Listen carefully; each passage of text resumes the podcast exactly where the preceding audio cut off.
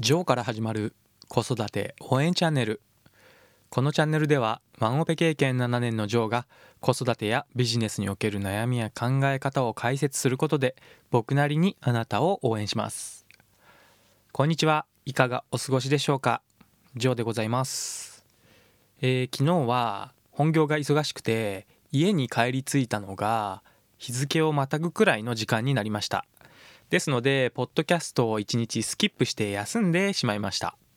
はい完全に言い訳です。睡眠時間は僕的にはすごく重要な要素でして夜遅くなっちゃうと全く翌朝早く起きれないんですね。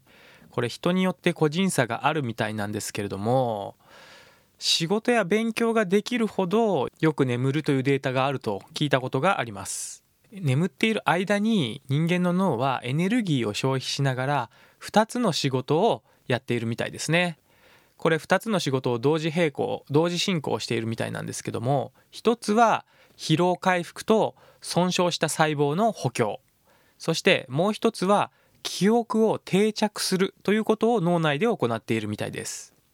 よっていくら忙しくてもある程度睡眠というのは取った方がいいみたいですね。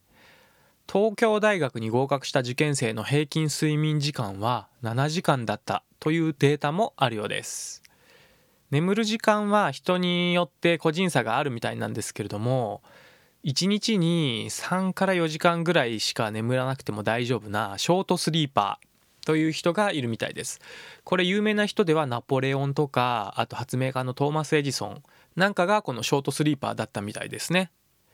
一方で10時間くらい睡眠が必要なロングスリーパーというタイプの人もいるみたいでこれはアインシュタインがそうだったみたいです。ただ8割以上の人はだいたい7から8時間ぐらいの睡眠で回復するミドルスリーパーというタイプに分類されているようです。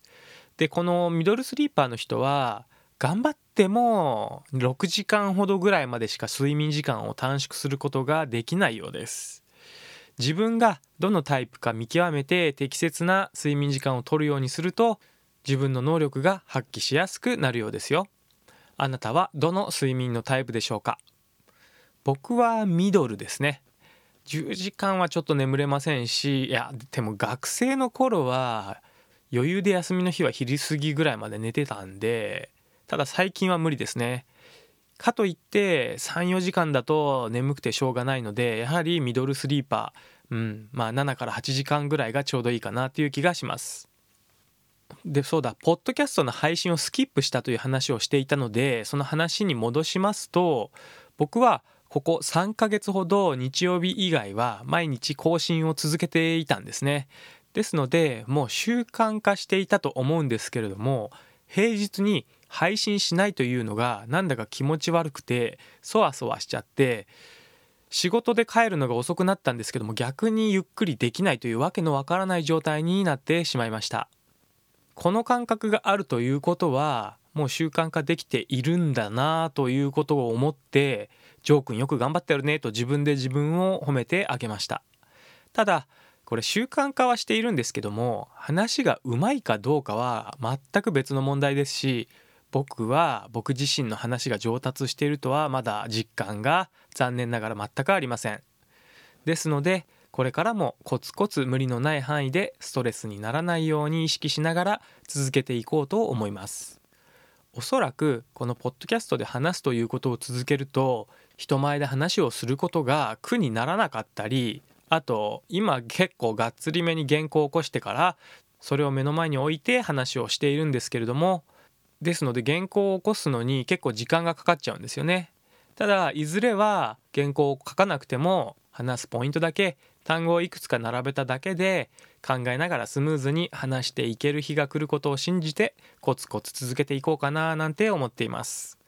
別に必ず毎日配信しなければならないと自分に義務を課しているわけでもないのでこれ義務になっちゃうと楽しめなくなっちゃうんですよね。ですので1日くらい空くのは僕にとってはなんてことないと思っているんですが体がなんだか落ち着きませんでした。これ毎日当たり前のように無意識にやっているとやらないことが気持ち悪くなるんですよね。例えば歯磨きとかを考えてみると毎日習慣として無意識にやっているので逆に歯磨きできない状態になると気持ちが悪いですよね。例えばお泊まりでキャンプに行って歯ブラシを忘れるとか、まあ、これたまにあるんですがこれに近いかもしれませんね。もちろん歯磨きよりはポッドキャストの配信は少しばかり気合がいるんですけれどもまあそんなことはいいとして習慣化できるとこんな風に感じるんだなと違和感を楽しむことができたのでここで共有させていただきました。あなたはどんなことを習慣化したいですか？またはもうすでにどんなことを習慣化していますでしょうか？コメントで教えてくださいね。